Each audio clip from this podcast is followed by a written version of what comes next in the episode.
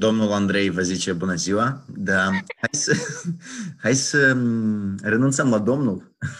Ok. Trebuie să spuneți, doamne, eu n-am să mă supăr. Prea important. Asta ar însemna că eu trebuie să mă iau în serios. Ori eu încă nu mă iau în serios. Că eu am o vârstă în buletin sau în acte oficiale, dar de fiecare dată când ies din duș, eu înțeleg că eu încă n-am anii ăștia. Așa că eu încă nu mă consider de domnul. Cred că e ok să-mi spuneți Andrei și eu respectiv să vă tutuiesc. O să fie o mai ușor, să eliminăm asta de, știi, eu cred că, mai ales în limba română, când folosești dumneavoastră, îți creezi o oarecare barieră de comunicare. În engleză, you este și dumneavoastră și tu și nu simți asta atât de evident. Dar în română, când spui dumneavoastră, imediat parcă îți creezi un pod între acea persoană. Așa că hai să ne tutuim. Sunteți ok cu asta? Da, desigur. Da? Noi, da. Deci, întrebare, Jacqueline. Da. Tu spuneai, asta e ce discutăm acum, este o pagină de Facebook? Nu, aceasta este aplicația Zoom, dar conferința dată va fi și live pe Facebook, redată. Dar când va fi live? Dacă noi am o să ne-am live, nu? Acum o să fie. Am înțeles. Noi încă nu am purces la discuția propriu-zisă, da? Da. Ok, bun, am înțeles. Pot să vă explic un pic un lucru. Vor fi întrebări de pe Facebook și eu vă voi adresa întrebările care vor fi live pe Facebook și colega mea, Teo, vă va adresa întrebările care sunt în chat de pe Zoom. Și ca să fie mai ușor să comunicăm. Am înțeles, da. E bine să fii moderator. Asta e foarte bine. Ok, dar care e intervalul de vârstă? Cu cine vorbim noi acum? Noi suntem într-o discuție cu membrii unui club de voluntari? Toți sunt parte dintr-o echipă? Nu doar voluntari, sunt participanți foarte mulți care s-au înregistrat. Sunt vârsta între 15-50 de ani. Adică... Eu văd și cineva îl cheamă platforma, da, eu presupun că ăsta are 50 de ani sau cine... Nu, lungă istoria, deși platforma, da. Am înțeles. Da, eu am uitat că îi pot să scrii și nu-mi vrei. Sunt Andrei Bolocan. Foarte bine că ați scris Andrei Bolocan. Zic să începem. Și pentru ca istoria dumneavoastră de viață, sau nu știu cum să-i zic, să aibă o ordine cronologică, zic să începem cu cea mai dulce perioadă a vieții, copilăria, și să ne povestiți cum și unde ați petrecut copilăria. Cea mai dulce perioadă a vieții. Probabil, eu nu tind să o văd drept dulce, adică eu nu mă gândesc în continuu că aș vrea să revin la acea perioadă, dar... Bineînțeles, multe amintiri de acolo îmi alimentează inspirația și viața de acum. Cred că cele mai fragile, cele mai proaspete? Vechi. Amintiri sunt de la bunicuța din Strășeni. Eu așa îi spuneam, bunicuța. Eu, de fapt, ea nu era bunică, cum se cheamă, care e mama unuia din părinți, ea era mătușa. Pentru că bunia mea decedase mai devreme decât eu mi-aș fi dorit. Și... eu petreșeam la dânsă tare mult timp. La dânsă am pâine chirpici, la dânsă am cunoscut ce înseamnă să te ascunzi cu vica sub plapumă și să te joci de soțul și soția. Asta era pe la vreo 5-6 ani. După asta cunoșteam ce înseamnă să furi coarne din copacul de coarne. Nu știu dacă ați gustat vreodată o chestie super acră și nedulce. Un fel de cranberries care nu te iubesc, știi? Un fel de... Asta cum e proverbul așa. Iată. Da, cam asta sunt amintirile cele mai proaspete, dar bineînțeles că majoritatea copilăriei era petrecută la telecentru, anii 90, cu chestii deloc sănătoase, deloc sustenabile, deloc ecologice, în care era ars șifer, sticlă, plastic, jocuri de a hai să zgâriem un sâmbur de persic ca să facem din trânsul amulet, cât chestii care sunt total probabil străine vouă, cu zoom-uri și cu telefoane. Da, prima dată, cred că primul contact cu tehnica de calcul era când Stasic și-a luat computer Pentium și eu mă duceam la Stasic să văd cum el joacă GTA-uri, tot fel de Carmageddon. Iată. Dar copilăria, bineînțeles că era una foarte colorată cu toate aceste aventuri, cu zgârie de genunchi, cu biciclete de 80 de lei sau cu dorința mea de a avea gitară și rugămintea, tata, cumpără-mi o gitară, tăți acum au o gitară, vreau să... Și tata a luat o bucată de lemn și a întins niște lescă, eu nu știu cum se spune în române, că am uitat cum se spune, o chestie de asta din nylon. A întins, zic că asta e gitară ta. Era super, super economicos. L-am face cadouri și asta era gitară care eu mă bucuram, din păcate. Dar am supraviețuit, am supraviețuit. Nu tind să o numesc cea mai dulce perioadă, de asta spun. Probabil o perioadă pe care eu mult mai tare, știi, le prețuiesc și la care mult mai tare mă gândesc. Cred că e vorba de eu prețuiesc amu și trăiesc, așa că, nu știu, poate eu pe 30 de ani îți vorbesc despre la 30 de ani. Eram într-o viață foarte dulce. Așa că, are nou. Un cântar al dulceții, nu știu dacă copilăria nu e cea mai dulce. Au fost lucruri și mai faine decât arsul șiferului. Am înțeles. Dar ați avut oarecare poreclă în copilărie? Porecle cred că am început cu școala, da. Știi, chiar mă gândeam, nu știu, voi probabil nu sunteți străini de noțiunea de bullying. Și acum se vorbește destul de des despre asta, mai ales în Moldova. În sfârșit se vorbește despre asta. Prin ce noi treceam, îți dai seama, noi eram tare străini la începutul anilor 2000 să vorbească despre bullying. Și noi eram numiți, e că tu poți să spui amă despre cineva că este bullyinguit într-un fel, dar eu eram numit. Dar probabil, nu știu dacă asta era bullying, nu, eu eram, prescurtarea numelui de familie a devenit un soi de poreclă, care până acum durează cu mulți colegi de liceu, Bolo, mi se spune Bolo, din Bolo era la un moment dat Balaur, dar nu a durat tare mult Balaur, nu știu de ce. Mi se spunea și cred că să ajung în curând cu părul ăsta de carantină, să ajung la... numele de Eminescu, pe la vreo 15-16 ani am început să port părul lung și mi se cânta pe holurile liceului Mircea Eliade Eminescu. Și eu nu luam ca pe o chestie, știi, bullying.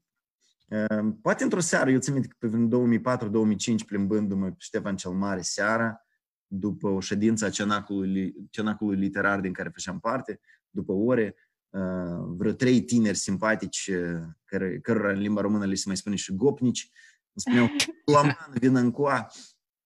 Dar în rest, da, cam asta a fost. Bolo, Balaur, Eminescu, cred că. Amu mi se strigă Lumina, cred că, când trec prin Chișinău, pe străzi, Fedot, uneori, da, cam așa. Nu știu de ce, n-am idee. A apărut o întrebare în chat. Credeți că bullying-ul de acum a devenit mai dureros decât era în adolescența voastră? N-am cum să-l compar, n-am cum să cunosc asta. Eu văd ce se întâmplă aici, în America de Nord sau în Canada. Sunt campanii întregi, practic, probabil în fiecare lună li se vorbește într-un fel sau altora copiilor de la școală despre bullying. Am văzut campanii cu copilași care stăteau în fața, să zicem, un centru comercial, și la intrare stă un copchilaș care vinde niște obiecte făcute de alți copii, care fac parte dintr-un grup și proceedings din, cum zic, rezultatul, veniturile din vânzările acelor obiecte vor merge la susținerea unei campanii de promovare a luptei anti-bullying sau cum se mai numesc. Așa că n-am cum să o compar. Eu tind să cred că noi probabil vedeam bullying-ul, oricum în esență asta e o, cum zic, un exercițiu de ierarhie, da? Eu să leacă mai mare, vreau să-mi exercit puterea asupra unei mic. Eu asta văd în familia mea, da? Noi suntem cu mulți copii în casă și eu văd copilul mai mare încercând asupra unui copil mai mic să exercite oarecare putere. Eu cred că e o chestie antropobiologică, dacă vreți. Putem să vedem asta la măimuți, cum măimuțele crescând mai mari să le bat pe cele mai mici. Într-un fel, noi nu vedem asta ca pe o chestie care trebuie să o raportăm și de care ar trebui să ne îngrijorăm. Poate că eu făceam parte dintr-un grup care probabil se înfricoșa la văzul altui grup care părea mai autoritar și la rândul meu eu credeam că ăștia sunt mai slabi și putea să-mi exercit puterea asupra lor. Dar nu cred că vreodată s-a ajuns la terorizare într-un fel urât. Cu toate că probabil, eu, știi, niciodată n-am simțit-o pe pielea mea foarte, foarte grav, dar probabil au fost cazuri în care unii probabil erau răniți. Noi aveam un exercițiu, dacă îmi dați voie să spun, nu știu dacă exercițiu poate fi numit, dar noi aveam o chestie, o tradiție în clasa 5, a 6, a 7, la fiecare recreație, la pauza mare, cum o numeam noi, ne apucam, e că și nu vă ține minte. Noi ne apucam, eu și câțiva colegi, mie mama îmi tăia mărul la școală, deci ea nu-mi dădea mărul întreg, dar mi-l tăia. Și să erau un fel de perioare de măr. Și îți dai seama, când mărul e întreg, nu vrei să-l împarți. Dar când scorăbioare, mai dai la unul la altul și copchii au intrat în gustul acelor mere pe care mama mi le pregătea și la fiecare recreație îmi cereau aceste mere. Ca la un moment dat eu să fiu nevoit să fug cu merele astea de copchii, să mă ascund, dar să le mănânc eu. Și am unul cumva, eu nu știu exact dacă asta așa era cronologic, dar cumva din recreația mare s-a făcut un soi de arcadă, o aventură întreagă în care nu mă suna recreația mare și tot știau că, ok, 10 băieți trebuie să fugărească după mere, eu trebuie să încerc să-i alung. Roma Vasilașcu sau Sandu Bortnic, doi colegi de clasă permanent, nu știu cum, vineau mai târziu și aveau de suferit mai mult. Pe urmă, alt coleg de clasă era folosit pe post de hai să-l punem pe masă și noi aveam o glumă permanentă de asta, recurentă, se chema Mâi vă tireaem. Ne jucam de-a chirurgii care pierd viața ca unui pacient.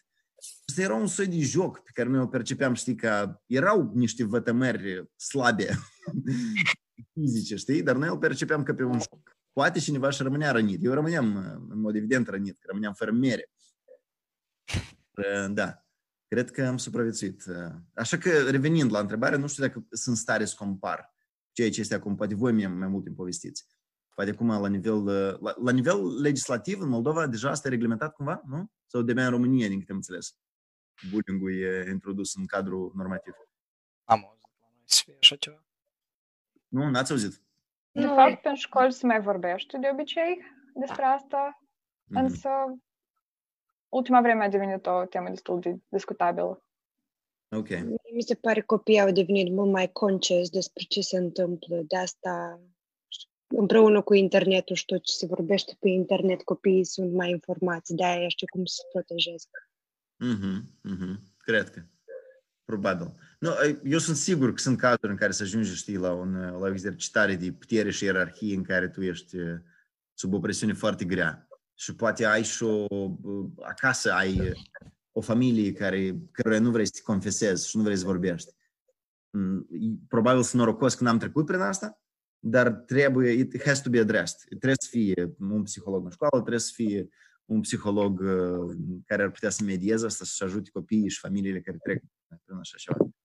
Așa că e ok că se vorbește despre asta, dar mi-e greu să vorbesc cu prea mult cunoștință de cauză. Ceea ce prin ce am trecut eu, probabil a fost prea tare, știi, cu ochii prea ignoranță am trecut prin asta. Nu tare îmi păsa dacă mă rănești sau nu. Nu știu cum era normal să ieși zgârâit dintr-o copilărie moldovenească anilor 90 și începutul anilor 2000. Am înțeles. Ce v-ați dorit în copilărie să deveniți în viitor? Încă o dată? Ce ați dorit în copilărie să deveniți în viitor? N-am dorit nimic. Eu eram foarte constrâns. Noi avem exercițiile astea la școală. Hai acum să scrieți ce o să vreți să fiți când o să creșteți mari. Eu eram constrâns de presiunea publică și scriam pilot sau nu știu ce, dar niciodată cu adevărat, cu tot sufletul, nu-mi doream asta. Cred că prima dată când am început ceva să-mi doresc, asta era prin clasa 7-a, 8-a și am spus lui tatăl meu: tata, eu mă tincă să mă duc la actorie, vreau să fiu actor. Ei, toți actorii sunt alcooliști, încetează, nu de apucat de prostii. Și eu am vrut să-i zic lui tata că mai sunt și alte profesii care sunt alcooliști, dar nu știu cum, știi, m-a demotivat asta. Iată, după asta am mai făcut câteva alegeri proaste de specialități și de facultăți. Dar n-am avut o dorință clară de ce vreau să devin în viață. Probabil alimentat și de incertitudinea din familie în care am crescut. N-am avut o politică de asta foarte strânsă. Părinții n-au insistat să fiu ceva. De grabă ne-au spus și să nu fiu. Aici a mai apărut o întrebare. Cum a fost experiența dumneavoastră la liceu? Cele mai plăcute și memorabile momente, atât cât și cele mai frumoase. Cele mai? Am scăpat ultimul cuvânt, Teodora. Cele mai urâte, cele mai neplăcute experiențe. Cele mai neplăcute. Dureroase. În afară de experiențele cu profesoara de matematică, că de mai multe ori ați menționat că nu erau prea plăcute. Depinde care profesoare. Am avut mai mult profesoare de matematică trecând prin liceu. Dar nu știu dacă acum, eu la un moment dat în liceu fiind și având momente neplăcute, note proaste, presiuni mai nu știu ce, eu permanent făceam un exercițiu de imaginație și spuneam, dar ce să cred despre asta? Pe bun, eu îmi spuneam asta pe la vreo 14-15 ani, zic, ce o să simt eu și ce o să cred eu despre acest moment la 30 de ani? Și acest exercițiu m-a ajutat să înțeleg că probabil nu o să-mi pesă la fel de tare. Și m-a ajutat să trec o leacă mai ușor. Nu știu cum și de ce era alimentată pornirea asta a mea de a mă gândi și o să fie peste 15 și 20 de ani, dar m-a ajutat să înțeleg că poate n-ar trebui să mă stresez atât de tare pentru note proaste, pentru tristețele prin care îi trec eu acum. Bun, nu știu, n-am acum, știu, un catalog de amintiri proaste. Nespus de multe amintiri plăcute prin care am trecut. Eu sunt foarte recunoscător stelelor, astrologiei de la Accent TV, că m-a împins norocul să merg la Mircea Eliade. La Mircea Eliade am avut parte de colegi super faini, de profesori super faini. Eu mă întâlneam cu prieteni din curte și le povesteam ce facem noi la Eliade și îi se uitau la mine ca la un extraterestru. Și voi scrieți poezii în clasa a doua? Ce faceți voi? Cenaclu literar și să-s nebuni? Melomani și cu voi. Și pe mine asta, știi, mă făcea să mă gândesc că eu poate leacă special. Pe urmă, am avut un exercițiu de schimb de experiență cu un liceu de la Buiucani. Am uitat numele. Petru Rareș? Este așa liceu la Buiucani? Petru Rareș? Nu? Sau? Da, este. Probabil, da. Era o perioadă, nu știu dacă acum să mai practic asta, era o perioadă în luna aprilie și mai se făcea un schimb de experiență dintre elevi, dintr-un liceu în alt liceu, să petreacă o zi. Și m-am dus și am petrecut o zi acolo și asta era un liceu din Chișinău și zic, oho, ce să urlă la lecții, profesoara de fizică urlă la copii. La lecția de limbă și literatură română se discută poezia lui Blaga, eu nu strivesc corola de minunea lumii. Și se scoală Vasile din fundul clasei și zice, doamnă profesoară, eu cred că el se referă la coroana, că el ca un rege a poeziei, nu vrea să strice coroana și să fie regele poeziei. Zic, oho, Vasile, așa comentează o poezie care se referă la cu totul altceva. Și am zis că stai, leacă, eu sunt tare norocos că fac Mircea Eliade și am profesorii pe care am și colegii pe care am, pentru că noi aveam norocul să avem acces la competiții de dezbatere, la ce, unde, când, la tot felul de concursuri, eseuri. Deci, o leacă ieșeam din ramcă și asta m-a ajutat foarte mult. Activitățile extracurriculare, recitalurile de poezii, mai ales, care le organiza doamna Veronica Postolache, profesoară de limbă și literatură română. Asta au alimentat tare multe succese și academice și romantice și nu doar. Iată, nu știu dacă am răspuns la întrebare, că zic că nu pot să single out anumite amintiri. Probabil când o să încetez să procrastinez și o să mă apuc să scriu cărți autobiografice sau cartea autobiografică care se va numi Viața mea, cu V-A-ța mea, atunci o să scriu pendelete. Întrebare, Jacqueline, dar tu spuneai că asta ce am discutăm și live pe Facebook. Voi ați vrea să o arunc și pe Lumina sau nu? Da, ar fi super. Pazină găsesc. Atunci o să trebuiască să trec la pagina cealaltă, da? Ok, sper că vor fi mai multe întrebări de data asta. Dar cum se cheamă pagina organizației voastre secrete? Cum asta? Unde? Clubul voluntarilor. Nu e deloc secretă. Cum zic? N-am auzit. Așa ceva. Clubul voluntarilor. Voluntarilor din platforma DA, da? Mhm. Văd acolo sunt niște... Mai degrabă e o leacă invers. În forma DA din Clubul Voluntarilor. Ok, nu, eu văd pagina... stai puțin, eu văd un grup Facebook. Nu, văd și pagina, ok, am înțeles. Super, și văd un live. Voi mă vedeți, mă auziți acum? Da, și totul.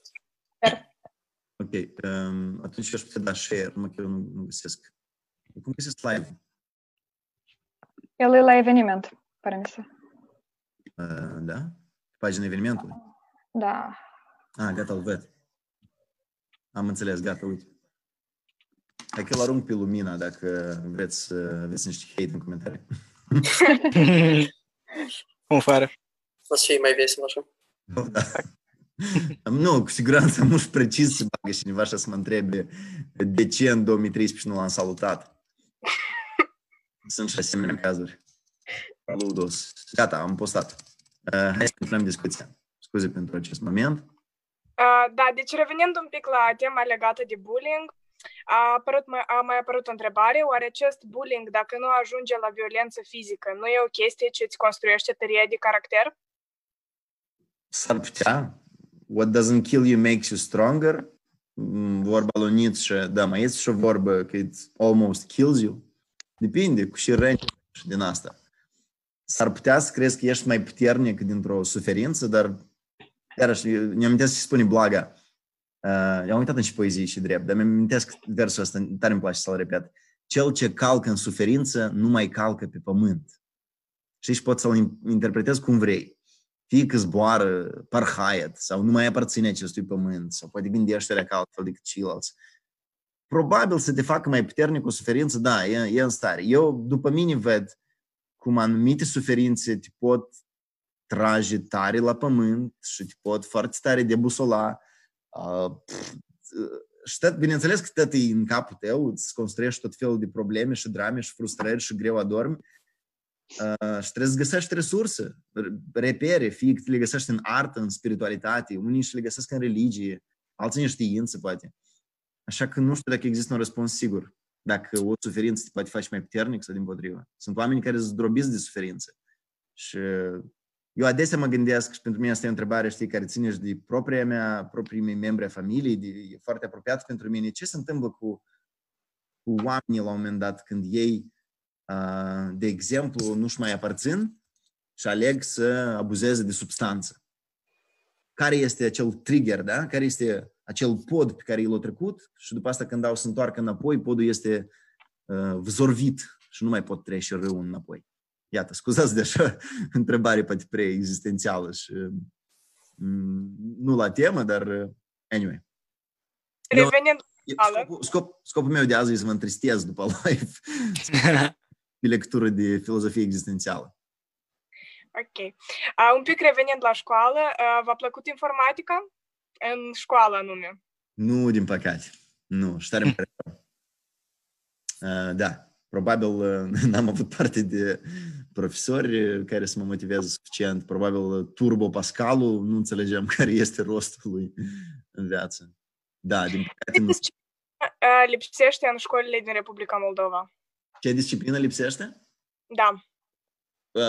Eu de mult am făcut școală în Republica Moldova, nu știu, poate mai a apărut ceva discipline. Eu m-aș fi bucurat să învăț la școală ceea ce ține de finanțe personale. Eu m-aș fi bucurat până în clasa 12-a mie să mi se povestească despre sistemul fiscal din Republica Moldova.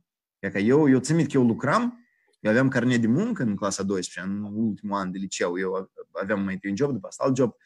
Și eu aș vrea mie să-mi explici cineva ce înseamnă contribuțiile astea sociale, ce înseamnă polița de asigurare medicală.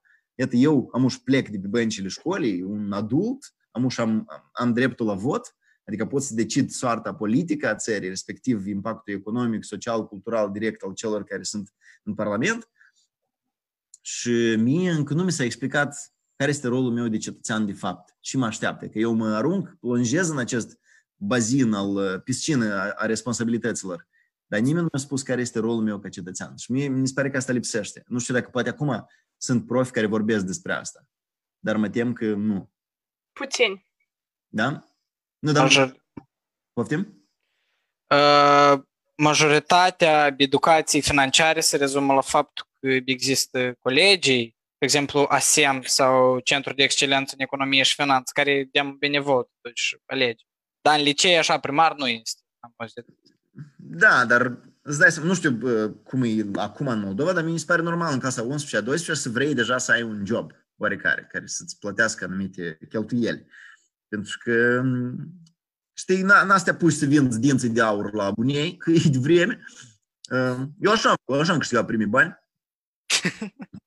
Bunei n-aveam, dar dinții o răman, știi, și m-au bucat. Da, scuzați pentru acest moment, nu trebuia să...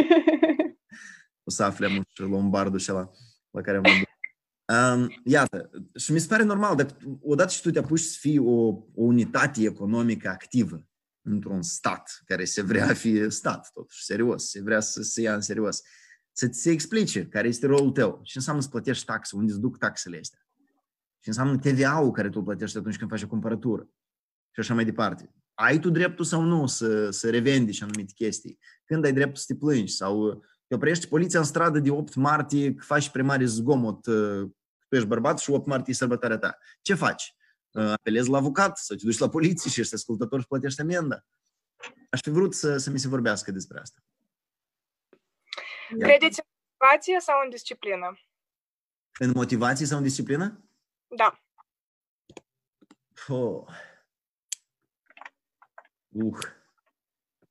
Dar cum să le deosebești una de alta? Eu, de exemplu, sunt o persoană, sunt un fel de, nu știu, type B, da? Eu procrastinez. Cad în plasa lenii foarte mult. Așa că eu acum sunt nevoit să-mi construiesc repere de disciplină care pe mine să mă motiveze. Eu lucrez de acasă, eu n-am un șef care pe mine să-mi ceară un raport la ce lucrez eu. Așa că eu inventez task-uri, îmi inventez motive pentru a lucra. Și aceste motive trebuie să reprezinte pentru mine anumite repere, știi, la care eu stând zic, ok, eu trebuie să fac task-ul ăsta, trebuie să fac așa, trebuie să fac așa. Că de altfel te-ai lăsa, știi? Nu știu, cred că ele merg cot la cot, în cazul meu, cel puțin. Probabil sunt oameni mult mai disciplinați, care nu au nevoie de șuturi în fund și videouri motivaționale pe Will Smith. Iată. Dar în cazul meu... Poftim? Cer scuze, da, vorbiți. Da, nu, în cazul meu, eu cred că ele merg cot la cot. Eu îmi inventez repere de disciplină care să mă motiveze și viceversa. Eu uneori poate să mă inspire ceva, așa că inspirații pentru mine reprezintă o motivație de a merge mai departe, așa că sunt multipli factori. De la care dintre toate emisiunile care le-ați filmat sau la care ați participat, Deșteptarea, Sare și Piper, Ministerul Adevărului, emisiunea Lumina, Internetul Greșește, ați primit cea mai multă satisfacție sau o faceți, de la care cea mai puțină? În primul rând, comparați produs TV cu produs online. La TV era o echipă mult mai mare decât un singur om. Cred că eu pot să spun cât de greu, la care mi-a fost cel mai greu, de fapt, să iau, nu știu, să primesc satisfacție din care emisiune. Și asta a fost Ministerul Adevărului. Asta a fost un produs la care noi visam foarte mult și am, nu știu dacă voi mai țineți minte sau ați văzut, a durat vreo 2 ani jumate sau cât a durat emisiunea asta. Noi tare mult mizam pe ea, dar noi eram prea puțini ca să facem un produs de asemenea format. Noi eram inspirați din formatul Projector Paris Hilton de la ruși și un format italian care se cheamă, iau o emisiune care se cheamă Hienele. Un fel de emisiune care fac o retrospectivă a săptămânii, comentează știri, reportaje, oferă premii prostești, bullying-uiesc politicieni și așa mai departe. Dar noi eram prea puțini în echipă, prea puțin scenariu scriptat. Ori aceste emisiuni se țin pe, în mod normal 30-40 de oameni și noi eram vreo 7-8.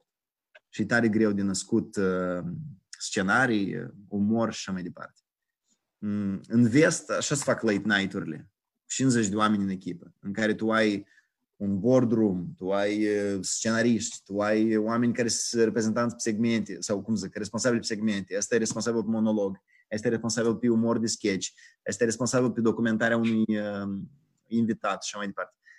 Iată, noi am pornit la drum cu un concept mai complicat. Sare și Piper a fost o emisiune faină care ne-a ajutat să experimentăm tare mult. Uneori, ca să convingem copiii că suntem vedete, le arătăm video cu noi de YouTube. Și ei se lasă convinși. Doar că întrebarea lor permanent este una. Ei, într-un fel, copiii pe noi ne bulinguiesc. Spun, hei, dar dacă voi sunteți vedete, de ce fanii nu vă trimit cadouri pe mail? Văzut vloggeri, sunt la tot felul de vloggeri, vloggerițe de astea de, nu știu, care au 4 ani și au 4 milioane de subscriberi și ele primesc cadouri, mașini, nu știu, una alta, de la fani, sweet 16-uri, всякие. Și da, ele prin asta, ele așa ne conving pe noi că noi nu suntem vedete și ne coboară la pământ înapoi. Dar de la emisiunea Lumina și Internetul Greșește am primit cu totul altfel de satisfacții, nu știu dacă sunt comparabile cu cei ce erau la TV. toate că tare mi-aș fi dorit să reușesc să trăiesc ceea ce am avut la jurnal, sau cel puțin să reconstruiesc, nu reconstruiesc, dar construiesc ceva similar în cadrul unei echipe. Pentru că în echipă crești mult mai fain. Tu lucrezi 10, 12 ori undeva, după asta ieși la o bere și continui încă 4 ori să vorbești tot despre lucru. Asta pe mine m-a făcut să înțeleg că, ok, mă tin că îmi place jobul ăsta. Dacă eu și după job vorbesc despre job, mă tin că asta e ceva meu. Da, iată. Diana? Da, ok, mersi. Pe Facebook, Anastasia întreabă care au fost lucrurile care te-au impresionat cel mai tare când ai plecat în Canada. Lucrurile care m-au impresionat. Bun. Eu mai fusesem până atunci în state și Canada e destul de asemănătoare cu statele la infrastructură și fațadă. Probabil primul șoc cultural era că tu vezi, eu am venit în provincia Quebec, unde se vorbește franceza, și tu vezi o America de Nord ca în filme, doar că inscripțiile și textele sunt franceză și lumea vorbește în franceză. Și franceza nu-i deloc ca cei din Franța. E cu un dialect super turbat, complicat.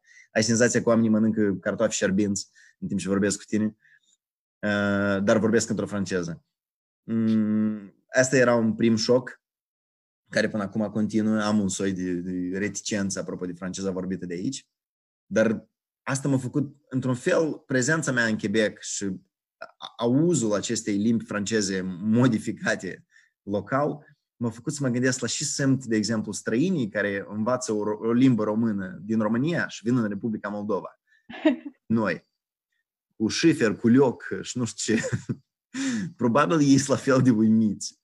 Dar că, nu știu, există o diferență. Francezii din Franța par a-i lua în derâdere pe quebecoși, pe canadienii din Quebec, pentru franceza lor.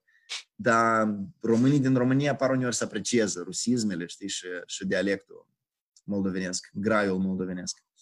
I don't know, poate fi diferit. Asta a fost un prim șoc. Bun, am avut în primele zile am avut un contact cu un polițist. Aici, trecusem drumul, mai scurt, semaforul cum e la ei. Există semafor roșu pentru mașini, există semafor roșu pentru oameni. Și există semafor verde pentru mașini, de exemplu, în direcția ta, de pieton. Dar la pieton semaforul încă va arăta roșu și tu stai să te gândești, nici eu n-am voie să trec, dacă mașinile se mișcă, eu tot am voie să mă mișc, dacă este din dreapta mea, să oprite mașinile. Dar tu n-ai voie să te miști, pentru că s-ar putea cineva scotească sau să fie poate vreo ambulanță care trece repede pe acolo. Și abia când se aprinde semaforul cu culoare albă de om care pășește, abia atunci ai voie să treci. Și eu m-am grăbit și am trecut semaforul atunci când încă nu era culoarea albă de om. Și un polițist, destul de simpatic, sexy și năzdrăvan, s-a apropiat de mine și a zis, băiet, în franceză, băiet, écoute-moi, primești o avertizare pentru asta. N-ai voie să treci drumul până nu s-a aprins semaforul. Și am zis, băi, uite și autoritatea are acest polițist. El nu-mi pune amendă, el mă anunță pe mine. Și m-a făcut să cred că chiar și trecutul drumului trebuie să fie unul plin de ascultare față de lege. Iată, de atunci sunt destul de paranoic. Trec doar când semaforul se aprinde cu culoarea albă. Da, nu știu, au fost o groază de alte șocuri. Cașcavalul e foarte scump în Canada. Nu știu dacă asta e o problemă, poate de-a mea, poate mie îmi place prea mult cașcavalul, dar jinul e scump, alcoolul e scump. Iată.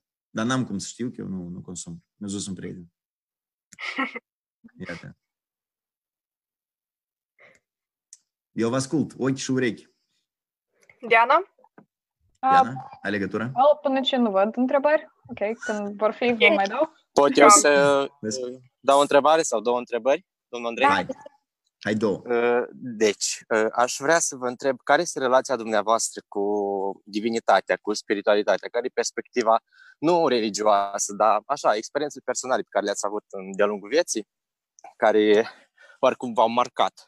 Și a doua întrebare, pentru a nu reveni, e care e atitudinea personală asupra cannabisului, asupra psichedelicilor ca psilocybin, LSD și drogurile astea ușoare, care mai mult dezvolt conștiința, dar alcoolul și țigările, care mai mult sunt nocivi, însă astea sunt ilegale.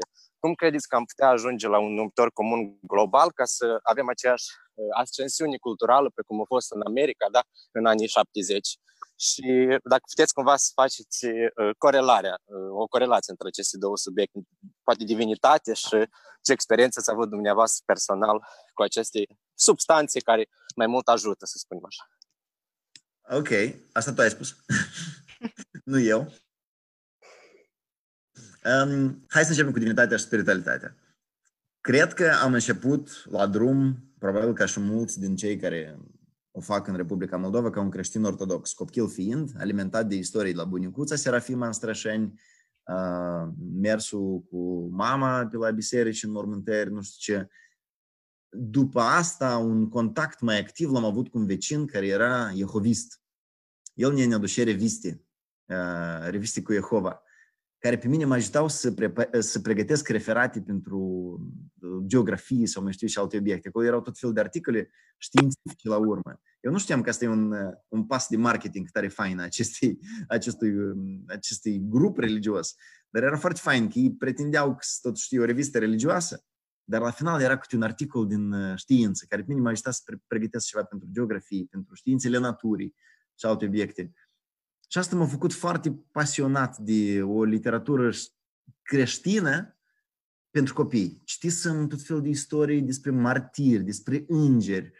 Cred că până în clasa 5-a eram foarte, foarte alimentat de ideea Dumnezeu există. La un moment dat, mai timp de Crăciun, știți ce am făcut? Am pregătit o farfurie cu mandarină desfăcută pe televizorul nostru alb-negru în cameră la mine, în camera mea unde eu dormeam și am petrecut, am plasat mandarina și pe farfurii și am zis că asta e pentru Dumnezeu, asta e jertfa mea pentru Dumnezeu, că eu așa îl iubesc pe Dumnezeu și o să-i dau o mandarină. Nu știu cum părinții au tolerat acest gest al meu, nu ne-a zis nic, cu toate că eu m-aș fi bucurat măcar să mă iei la întrebări, ceva, că tu ești ok și cu tine, mănâncă mandarina, s-a uscat în mâine. Și e adevărat, mandarina s-a uscat, nici el nu ne-a plăcut, nici Dumnezeu nu a mâncat din trânsă aparent. Poate el, nu știu, poate el și-a băut din trânsă noaptea și de asta s-a uscat. Mai pe scurt, cam până în clasa 5-a, 6-a au durat contactul ăsta meu destul de apropiat cu un Dumnezeu creștin pe care noi îl cunoaștem. Zic, citisem destul de multe cărți cu Dumnezeu există, cu istorii de îngeri, cu istorii de câine care credea în înger, câinele vulcan, mai știu cum se cheamă. Mai scurt, tot felul de istorii de astea scurte. După asta, cred că prin anul 2006, 2007, 2008 am simțit o dezrădăcinare foarte puternică de ce aici înseamnă Dumnezeu creștin. Am zis că probabil ar trebui tot mai mult să mă uit în mine și să mă uit la biserici și în cărți, dar încă nu găseam repere, resurse. Acum, la distanță de ani, eu cred mai mult în spiritualitatea mea decât în religiozitatea mea sau în religia pe care eu o am în mine. Eu cred că sunt o persoană destul de spirituală în momentul în care nu știu, pot să închid ochii și să mă gândesc la ceva o leacă mai mare decât mine, decât conștiința mea. Încă nu pot să o definesc, nu pot să o încadrez într-o literatură oarecare, într-un framework, dar da, sunt deschis la experiențe spirituale, mai pe scurt. Încă nu sunt la momentul în viață în care sunt gata să definesc și să spun ce e asta, ce simt eu. Mai ales să propovăduiesc sau să recomand altora. Ce aici ține de a doua întrebare, mă tem că ele sunt mixed up, cannabis, psilocibină. Eu n-am tare mult cunoștință despre psilocibină, eu o singură carte, am un audiobook, am ascultat despre experiențele lui Michael Pollan, poate să auziți dânsul, un autor american care a scris despre gastronomie și una din ultimele cărți sunt despre experiențele lui cu psihedelicele. Michael Pollan, o să vă spun mai, sau puteți să căutați. Michael Pollan, Psychedelics, este o carte care a scris-o recent, am uitat denumirea. Mai timp că o am în, cum se cheamă? Audible. Stați o leacă! Library. Se cheamă How to Change Your Mind. Destul de banal. Iaca. Eu nu le-aș amesteca pe astea două, cannabisul și psilocibina. Și nu știu dacă pot să mă refer la ceea ce spuneai tu anterior, Veter, da? Veter ne-a adresat întrebarea.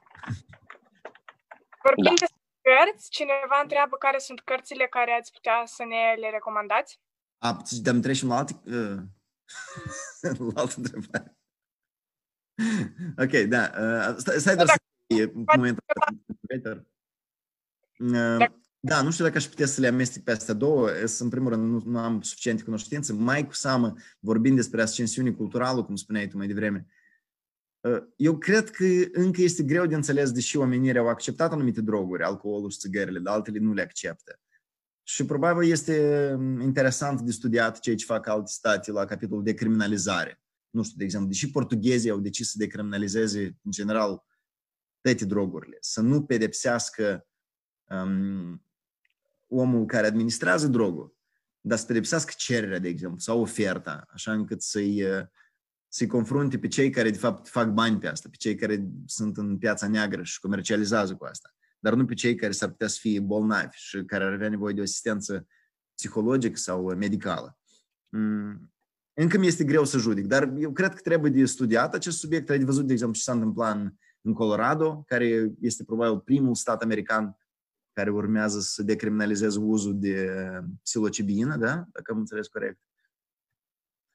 Încă n-am încercat, nu știu dacă e bine să încerci sau nu, sunt varii experiențe. Oricum, alterarea conștiinței umane este o chestie care noi toți o încercăm într-un fel sau altul, fie o încercăm escaladând niște munți și încercând senzații de frică și testându-ne adrenalina, fie dragostea care ne mutilează felul de a gândi și ne pune o ceață peste cap și nu mai facem decizii raționale, fie ne uităm la un vlog de la Bogdan Țârdea și nu mai înțelegem și adevăr și minciună. Așa că sunt varii căi de a-ți modifica și altera conștiința. Iată, sper că am răspuns măcar cumva, Peter. Teodora, hai la întrebarea ta cu cărțile, da? Este... Ah, ok. Mi le-ați recomanda. Cărțile care le-aș recomanda. Nu vreau să recomand nicio carte. Pentru că cele mai faine lecturi pe care le-am avut eu au fost lecturile întâmplătoare. Cele mai faine lecturi ever au fost lecturile la care eu, pur și simplu, mă plimbam pe un raft în librărie sau pe un raft în bibliotecă și zic, o, și? E da să citească asta. Ce scrie aici? Igiena intimă a femeii, volumul 2. Foarte bună carte. Da să citească. Sau Nietzsche, despre care eu nu știam nimic și l-am văzut pe un raft în bibliotecă, în librărie, la reduceri, zic, e da să-l citesc. Acum eu a trecut tare mult timp de când eu am citit o carte. Eu tare multe cărți le ascult. Mersul la sală m-a ajutat pentru asta, acum, plimbările sau seriile târzii. Folosesc Audible, o aplicație cu cărți audio. Pot să spun ultimele cărți care le-am citit, nu știu dacă vă interesează, poate ați găsit ceva în trânsele, dar nu sunt gata să le recomand, iarăși, pentru că eu nu sunt sigur că eu am stors... Oi, scuzați că s-a pornit una. Am citit asta, Born Standing Up, alu... E că ne-au rămas 8 minute, apropo, n-am ascultat. Dar știți și ne-au rămas 8 minute. Este un moment destul de trist la final, când el și era rămas bun de la tata și de la mama, tata moare, mama moare și eu îmi fac un fel de spoiler alert. Iaca, nu știu dacă voi vedeți. Steve Martin, actorul Steve Martin a scris o carte autobiografică, se cheamă Born Standing Up. Asta e una din ultimele cărți. Și încă o carte pe care tot n-am terminat-o, e lui Sam Harris, filozoful Sam Harris. Nu știu dacă îl vedeți. Îți dau mai înșat, Lumina. Se cheamă Waking Up. Am ascultat-o pe asta mai degrabă pentru am pregătit de experiența mea cu meditația.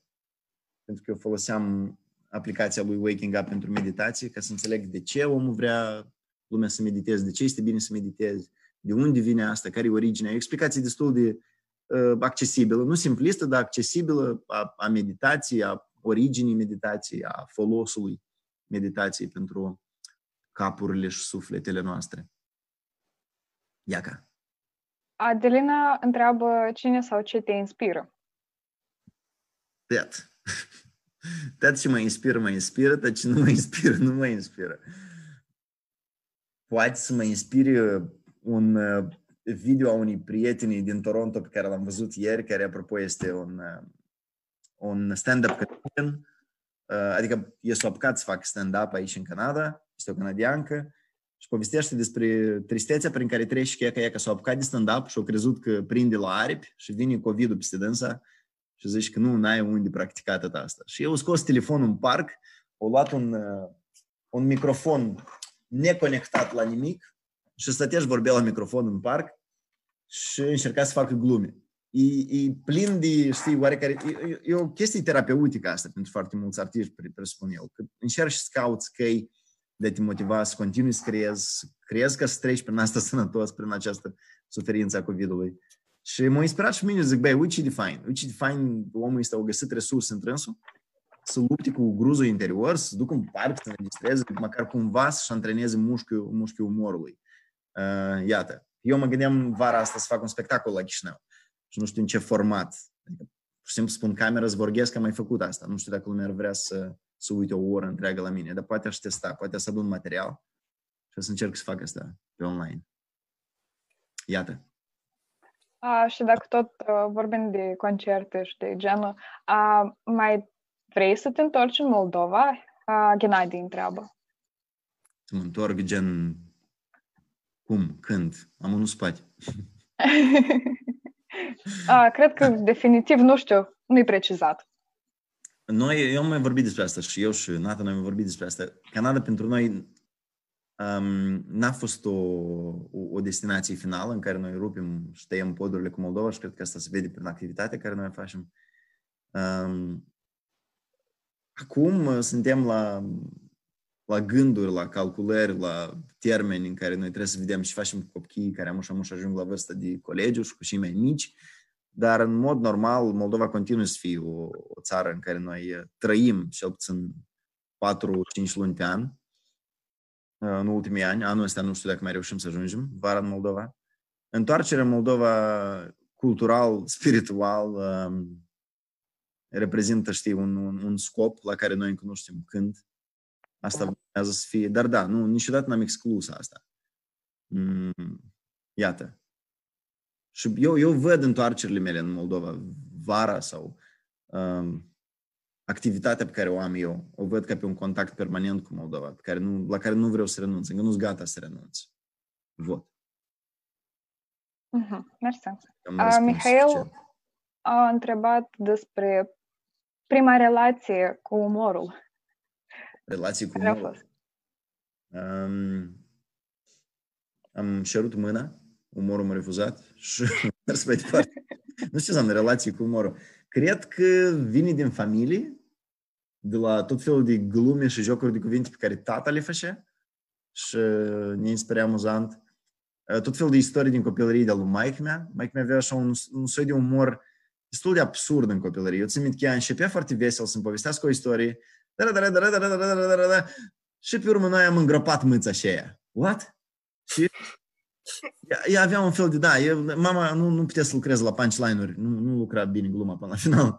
Și, nu știu,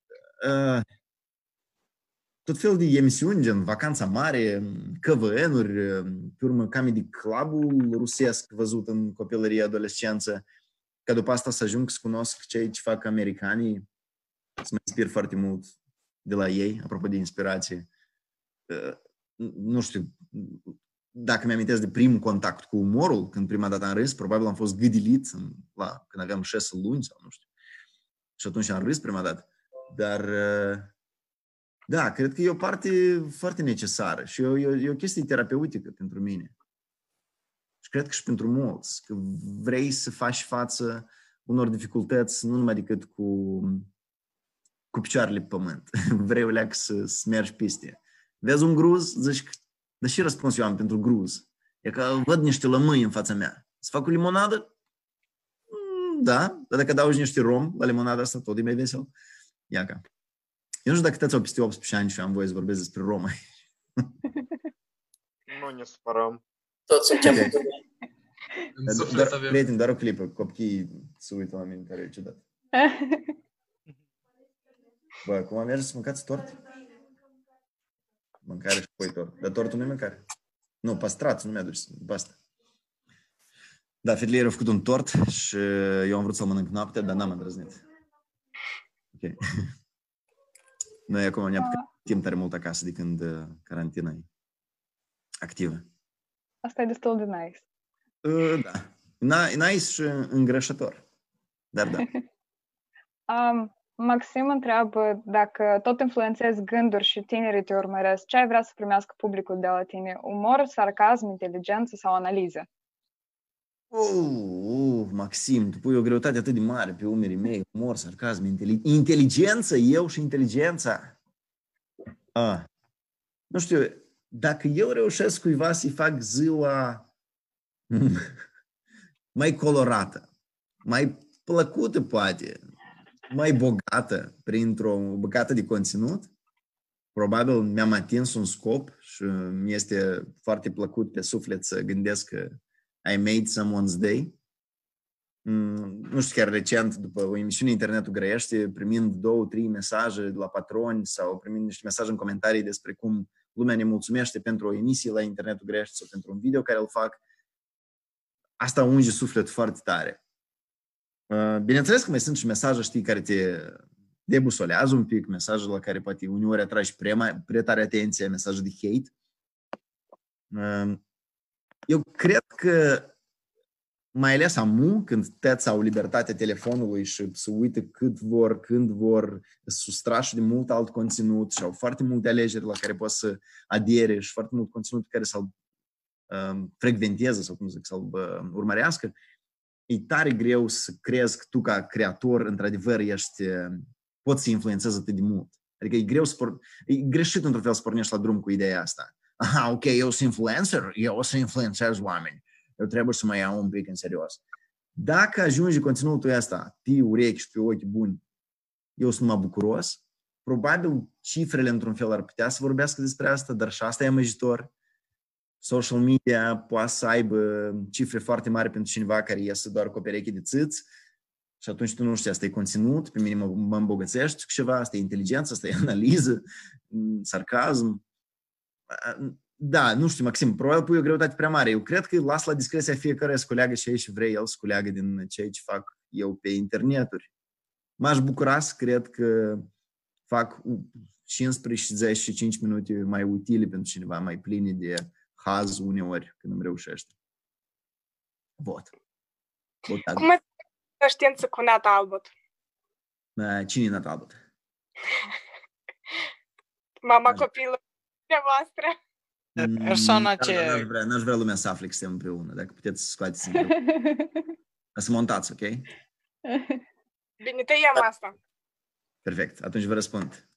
În decembrie 2009 am făcut cunoștință cu Nata, venind la niște probe la Jurnal TV.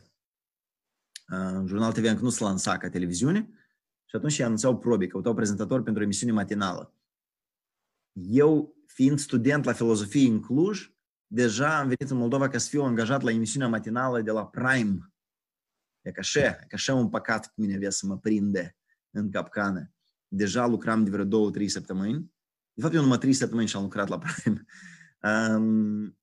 La Prime viața nu era foarte activă, nu era foarte bogată în evenimente. Eu veneam pe la vreo oră 10:30 și plecam la 5 seara. Pe de-o parte, probabil ar fi bine de rămas la un asemenea job, știi, dacă it pays off, știi? Vii, petreci foarte puțin timp, primești banii, nu trebuie să te dedici tare mult.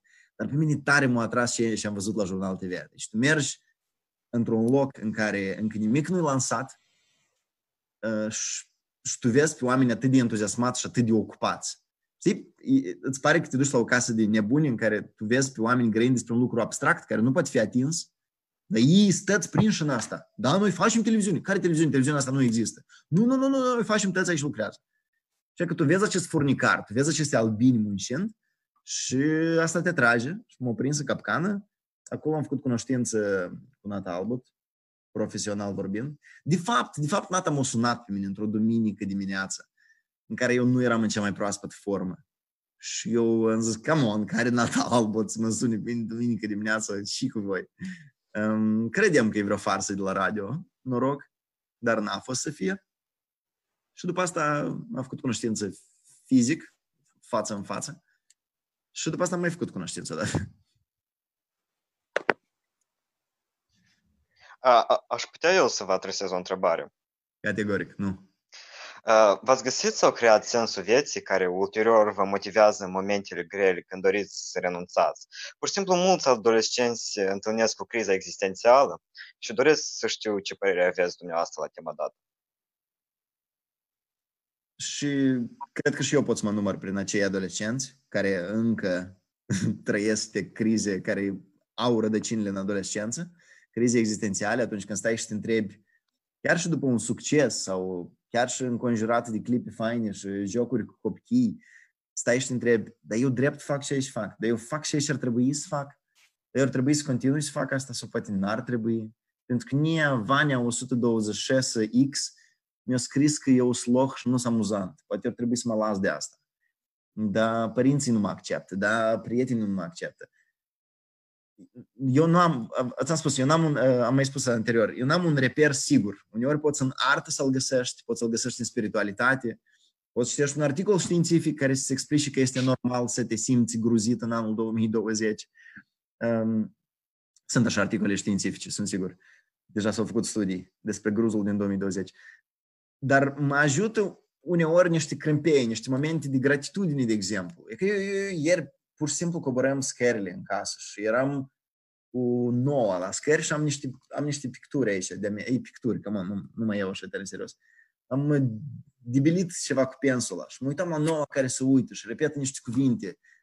Zic, în momentul acela zic, Doamne, și de recunoscător eu, că eu trăiesc aceste momente, eu văd un pui de om de un an jumate, care se uită la niște creații de mele, nu știu ce grăiește acolo, eu mă joc cu dânsul, petrec aceste 5 minute. E clar că 5 minute el poate să plângă, sau eu nu înțeleg de ce el suferă, sau să-mi pută casa cu pampersul lui. Și eu să nu fiu la fel de încântat și bucuros. Dar mă ajută fiecare din momentele astea de gratitudine, de mulțumesc existenței, de vai ce de fain că m-am scaldat în 2012 în Oceanul Atlantic, de vai ce amintiri frumoase am, de mulțumesc mamei și tata pentru tot ce am avut și n-am avut. Și asta m-a ajutat. Probabil e cazul să fiecare să-și definească un oarecare, știi, sistem de valori la care ține. Eu știu că e tare complicat, mai ales în adolescență, să spui că, uite, eu la asta țin foarte mult, pentru că peste 2 săptămâni s-ar putea să nu mai ții la asta. Tu asculți Eminem la 16 ani și amu nu mai asculți Eminem. Tu asculți Britney Spears și amu nu mai asculți Britney Spears. Eu mai ascult Britney Spears. Îmi place fata. S-ar putea să fie tot asta tare măjitor, tare încețoșat. E tare greu să definești un anumit sistem de valori la care să ții. Probabil de asta religia este o cale destul de accesibilă și ușoară pentru mulți. Acolo tu ai pe rafturi tot aranjat. Asta este bine, asta este rău. Nu vreau să supăr pe nimeni care are convingeri religioase, dar mie mi se pare o soluție destul de ușoară, un low-hanging fruit religie atunci când vine vorba de răspunsuri existențiale. Și probabil mulți recurg la asta atunci când se gruzesc. Dar pentru mine personal foarte tare mă ajută momentele de gratitudine în care eu spun pentru ceea ce am în acest moment, ceea ce am avut și urmează sau visez să am în viitor. Iată, cred că gratitudinea e un exercițiu tare ciotcos. Iată, nu știu dacă am răspuns platformei, da. Da, ați răspuns. Și încă o întrebare, dacă toți sunteți aici. Ce sfat ați dat tinerilor care doresc să facă o schimbare în societate? Wow! Nu, voi și vă dați seama că schimbările încep de la noi. Adică you have to practice what you preach. Asta e foarte evident, elementar. Înainte de a influența un grup mic sau mare de oameni, trebuie să începi să vezi dacă schimbarea se poate produce în tine. Eu cred că asta e cel mai bun experiment. Să vezi dacă tu poți schimba ceva. Cele mai faine schimbări sunt cele care vin indirect, la care tu nu insiști. Probabil exercițiul ăsta poți să-l vezi cel mai ușor în educația copiilor. Tu tare insiști ei să facă ceva. Poate și cerți. Nu o să se lipească deloc de ei. Când tu încerci să îi îndrăgostești de un lucru și indirect o să facă asta, punând preț pe, de exemplu, du-te rog frumos asta la gunoi, pentru că asta e, nu-i datoria ta și tata așa au spus, dar pentru că you care about the place you live in, ție-ți pasă să fii curat aici și ție-ți pasă de relația noastră de mai departe. Dacă ție-ți pasă să fii curat în camera ta, înseamnă că noi să avem o prietenie faină de tată-copil și tu să ai deserturi înghețată și jucării și așa mai departe. Cred că oamenii sau adolescenții care vor, că adolescenții totuși oameni, nu? Care vor să facă o schimbare în societate, ar trebui o leacă să tempereze luatul în serios. Nu știu, după mine luatul în serios atât de devreme e destul de periculos. Eu țin minte, eu aveam vreo 18-19 ani și ne duceam la tot fel de cluburi, întâlniri, studențești, de elevi și erau tineri îmbrăcați la costum, care spuneau, eu am un cap pe umeri, da, eu am 18 ani, gata, eu știu ce să fac în viață. bravo, felicitări, eu tare te invidiez pe tine. Eu nu știu ce să... Eu am 32 de ani, eu nu știu ce să fac în viață. Așa că, nu știu, dacă oamenii își propun să influențeze o societate, e un scop foarte fain. Nu știu ce le-aș recomanda, că eu nu mi-am propus asta niciodată, să influențez societatea. Eu doar am vrut să-mi iau o Tesla roșie, știi? Să ajung, eu cumpăr o mașină Tesla și gata, că ăsta e scopul. Așa că nu știu dacă pot să dau sfaturi acestor tineri. Au apărut două întrebări legate de universitate și una dintre acestea ar fi ce curs ați început la SM și de ce nu l-ați continuat? Am început facultatea Economie și Drept, mă tin că se cheamă? Sau Economie Generală și Drept, ceva genul ăsta. Nu l-am terminat pentru că mă plictiseam de moarte și pentru că mă suna șefa grupii sâmbătă dimineața să adunăm câte 50 de lei ca să crească nota la nu știu ce obiect. Și am zis că, wow, cosmosul ăsta nu-i pentru mine. Trebuie să cumpărăm, la o profesoară trebuie să-i cumpărăm țepoci de aur sau nu știu ce. Cum? Și asta? De ce asta este compatibil cu un proces de studii? Da, mi-era foarte străin ceea ce am făcut și iarăși asta era una din deciziile mele pe care le-am luat pur și simplu împins de un drive social mai degrabă. Ok, trebuie să faci ceva după clasa 12, hai la SM. Ok, hai la SM. Why? De ce? De ce nimeni nu m-a oprit? De ce eu nu am stat în coleac pe gânduri să mă gândesc? Ca după asta, eu după neterminând, nereușind să-mi iau nici diploma de bac și documentele de la SM, nu, mă tin că am reușit. Am plecat vara și la work and travel în state și imediat toamna când m-am întors am plecat la Berlin la un curs de filozofie și istoria artelor, un fel de experiment academic. De acolo am fost exmatriculat pentru comportament iresponsabil și după asta am plecat la Cluj și da, în paralel am început o chestie de asta la distanță, turismul la ULIM. Uai, de ce am făcut eu asta? Adică, bun, știu de ce, dar Sughiț Bun, inițiatoare acestei idei. Și după asta am continuat, da, cred că și în facultate era aici, care am făcut la Montreal cu Cinema and Communication. Adică n-am făcut, am început-o. Și tot am lansat în lipsă de timp, s-a născut Magda. Probabil nici nu-mi plăcea programul academic, era un program preuniversitar, care era foarte plin de teorii și foarte sărac în activități. Dar era fain ca experiență, m-a ajutat să înțeleg ce înseamnă și cum arată un colegiu aici în Canada. Iată. Ați menționat... Rămân... Ok. Toți desi. Hai de întrebarea ta. Deci, referitor rămân pe aceeași undă. Mulți tineri în ziua de astăzi sunt presați de societate, cum a spus și dumneavoastră, referitor la universitate și urmează mai mult calea profesională spusă de părinți, știți? Și... Nu se duc pe ceea ce le place lor, nu-și dezvolt hobby-ul.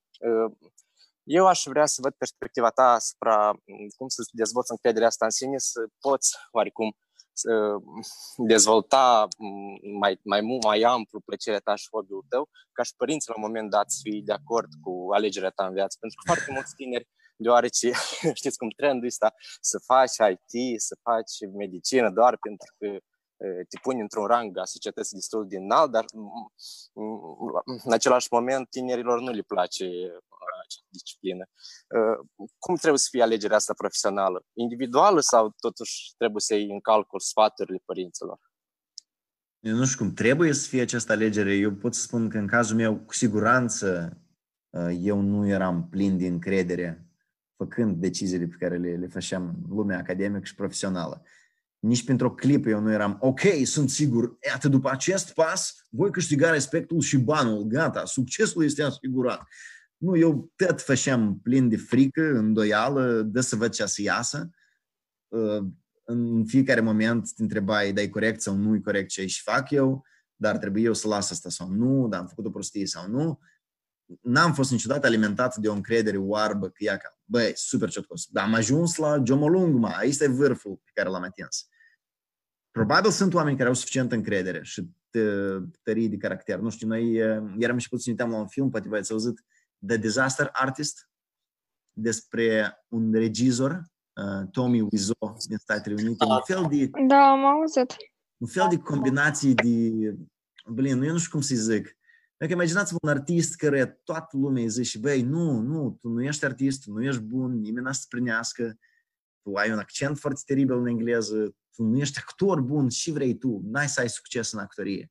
Și el să apucă să facă un propriu film care iese foarte parșiv, foarte neprofesionist și lumea de 10 ani sau peste 10 ani vorbește despre acel film și fac screening-uri pentru că it's the worst movie, dar pentru că toată lumea grăiește despre acest worst movie. Eu cred că el it's rather good, știi, că el e un fenomen cultural, că lumea vrea să vadă și cel mai rău. Și ca asemenea încredere, eu niciodată n-am avut. E ca încredere de Jockey Davis, cred că aș putea să spun, da? Eu n-am avut încrederea lui Jockey Davis. Încrederea lui Toli Druga n-am avut-o. Niciodată, știi? Și poate uneori mi-a lipsit asta, în decizii, în actele mele creative. Iată. Așa că nu pot să spun exact cum ar trebui să fie pentru restul oamenilor, dar eu zic, eu pur și simplu, știu, o chestie de încerc, greșesc, mă închedic, dă-ți mă spot sau nu, să merg mai departe. Am avut și am norocul de prieteni, oameni apropiați care mă susțin în aceste greșeli, în aceste gruzuri existențiale. Da, și fără de ei, cred că ar fi mult mai trist. Dumneavoastră ați menționat că doriți o Tesla roșie. Vă pasionează cumva creațiile lui Elon Musk? Pur și simplu el e un role model pentru mine și aș dorea să știu și părerea față de această personalitate. No, adevărul că eu nu-mi doresc Tesla roșie, mai ales acum. Mie mi se pare o mașină... Mă dezamăgiți. Mie mi se pare acum o mașină Tesla exagerat de scumpă, ea scade în preț foarte repede, asta e investiții de lux. Eu am un prieten care are Tesla la Amsterdam. El trăiește în Amsterdam și e un patron al emisiunii Lumina și el scria despre ce este această senzație, cum trăiește el senzația unei Tesle în viața lui. Și recunoaște că probabil dacă ar fi fost condus de un gând, știi, de, de securitate financiară sau de investiții sănătoase, n-ar fi investit într-o Tesla, pentru că ea tare repede scade în preț, e prea scumpă, dar pentru confortul care i-a dăruit-o e foarte mulțumitor. Iată, da. Eu cred că să aștept alea că se evoluează lucrurile în materie de mașini electrice. Și sunt sigur că peste câțiva ani Honda, Toyota sau chiar Ford-ul a să scoată ceva mult mai accesibil. Vorbesc de mărșile care aici sunt prin Canada mai populare. Dar de Elon Musk, băi, și aici ne amintesc și îmi vine în cap este discuția lui la podcastul lui Joe Rogan, poate ați văzut-o. Da. În care tipul era foarte, foarte sincer și deschis despre cât e de grea viața pe care o duce el ca Elon Musk, ca această icoană motivațională, inspirațională, prins în capcana multiplelor activități pe care le are. Nu știu dacă e un role model pentru mine, apreciez, iubesc așa ceva, iubesc oameni inovatori, curajoși, probabil îi inspiră într-un oarecare fel creația lui, dar nu vreau să știu ca Elon Musk. Da. Probabil ar vrea să-l întreb care e secretul cu părul. Că el tot începe să-mi cadă părul, dar lui i-a reapărut părul. Cred că are de unde. Poate i-a dat un fel de păr electric. Dacă tot vorbim de podcasturi, Vasile întreabă dacă în Republica Moldova o să prindă podcasturile. Oare, cândva? Depinde, dacă te fugărești, poți să le prinzi. Sau să prinde ele pe tine. Podcasturile prind acolo unde lumea are timp petrecut undeva, fie că e trafic sau mers la lucru. De asta ele au succes, nu știu, în America de Nord. Lumea petrece mult timp în trafic, lumea petrece mult timp în transport atunci când se mișcă dintr-un loc în altul. Mai puțin acum, ce-i drept, la sală, plimbări, căștile, acele surse, sau cum zic, da, surse de podcasturi. Nu știu sigur, probabil e complicat în Moldova, mai ales la o piață atât de mică, să mizezi pe succesul unui produs audio. Nu-i greu să spun. Nici nu știu ce înseamnă. Cred că cel mai de succes acum e podcastul Nathan Garștea, Istoria Moldovei, sau nu știu care e cel mai popular. Nu știu dacă există vreun top al descărcărilor pe Moldova, dar probabil Nathan e cel mai popular sau cel mai longeviv și mai vechi. Iată. Și eu m-aș fi aventurat în asta și e că aici și la capitolul, știi, încă n-am curaj. Nu odată, în diverse stări emoționale m-am apucat să înregistrez tot felul de gânduri care mă macină, dar încă nu-mi găsesc un format audio în care să mă simt confortabil, să povestesc istorie. Alexandru a întrebat ce gen de decizii funcționează cel mai bine în cazul tău, cele luate random sau cele gândite mult timp? Depinde. Sunt planificări care durează mult timp și planificarea asta înseamnă triere de anumite idei, tăiere de alte idei, adăugări și mai departe. Uneori asta naște, dar uneori poți să petrești mult timp lucrând la un proiect, un plan, un scenariu și pe final să se răsară un gând sau să vină Nata să-mi recomande, hei, dar uite, poate te uiți invers la această noutate, la acest subiect pe care vrei să-l tratezi. Nu știu dacă este o rețetă aici. Și altă întrebare, cum faci față hate-ului din social media și YouTube? Am o piernă moale pe care mă culc și plâng. Dar adevărul e că asta tot face parte din viața unui creator și n-ar trebui să o scoatem din context. Adesea asta debusolează, adesea te concentrezi poate prea mult la asta. Recent ascultam niște interviuri a unui comedian pe care tare îl iubesc și îl urmăresc, Conan O'Brien, din Statele Unite, și el povestea despre cum el face față hate-ului și comentariilor negative. Și eu ascultam un om cu 30 ceva de ani de carieră în domeniul comediei, cu milioane de fani, care îmi vorbea despre niște drame, nu mie îmi vorbea, dar multor altor oameni, vorbea despre niște drame prin care și eu trec și zic și... Deci ele, de fapt, sunt aplicabile nu numai unui puțoi ca mine, dar e pentru toată lumea. Și el povestea cum la lui 50 ceva de ani, el poate să se concentreze, e că are un auditoriu, da, de 200 de oameni în fața lui. El vede un singur om care nu râde. Și că așa pe dânsul debursolează și așa îi atrage toată atenția. Când tu ai 199 care râd la glumele tale și unul nu râde, și așa unul o să atragă mult atenție și o să te facă să te gândești ceva nu mers, o glumă n-am dus-o până la capăt. Și pe urmă începi să te biciuiești. Să te rănești prea tare, să te frustrezi, pentru că crezi că n-ai avut succes. E amăgitoare senzația asta care ți-o poate induce hate-ul pe online, așa că probabil uneori are efect și trolii care fie că-s plătiți sau nu, uneori politic, în cazul meu știi că e alimentat de o dorință a unui partid sau unui politician să aibă o imagine mai bună, probabil ei uneori își ating un oarecare efect, pentru că te fac să te... Îți schimbă, e că tu ai un țel, tu ai un curs pe care trebuie să-l urmezi, dar el îți deraiază calea și îți spune, nu, ceva, concentrează-te la hate. Și atunci tu devii mai puțin creativ, mai puțin constructiv, mai puțin motivat. Iată, facem față, cred că eu am un exercițiu care îl practic, eu fac screenshot-uri uneori la hate. Pe mine și mă fascinează cel mai mult e hate-ul în necunoaștere de cauză. Sunt oameni care e ca... E că el vede prima dată, probabil Facebook recomandă uneori video, da? Tot poți să vezi uneori recomandări de la un creator. Aha, cine e ăsta? El nu mă cunoaște pe mine și el poate să mă vadă pe mine strâmbându-mă. Sau spun că mine mă cheamă Horatio Motivatio. Numele ăsta nu există. Și el crede că pe mine chiar mă cheamă Horatio Motivatio. Și el afighește de un Horatio care se strâmbă pe internet și scrie și te strâmbi, bă, mai muță. Click, gata, enter. Și el nu mai cunoaște pe mine, eu nu-l cunosc pe dânsul, dar el scrie și te strâmbi, băi, maimuță, fără virgulă și semn de întrebare. Și mine mă bucură că există atâta ignoranță încă. Înseamnă că este la și de lucrat. Sunt oameni care au timpul, dorința de a arunca cu hate în ceva și ei nu cunosc. Decât stai și să întrebi, dar și asta. Dar mie îmi pasă de asta. Dă să trec pe alături. Mie asta nu-mi trebuie. Văd. Ce scop aveți, ca să spunem așa, on the bucket list, care nu ține de planul profesional? Bucket list. Dar bucket list-ul e o chestie de asta care trebuie să o faci înainte de moarte? Sau cum? Cam aproximativ, să dăm așa. N-am scopuri bine definite. Tare mi-aș dori să... Dar nu știu ce... Nu, să scopeless, cum s-ar zice. Nu sunt gata să vorbesc despre ele. La următorul interviu. Mă tem să vorbesc despre niște planuri care le am, care după asta vorbite rămân numai planuri.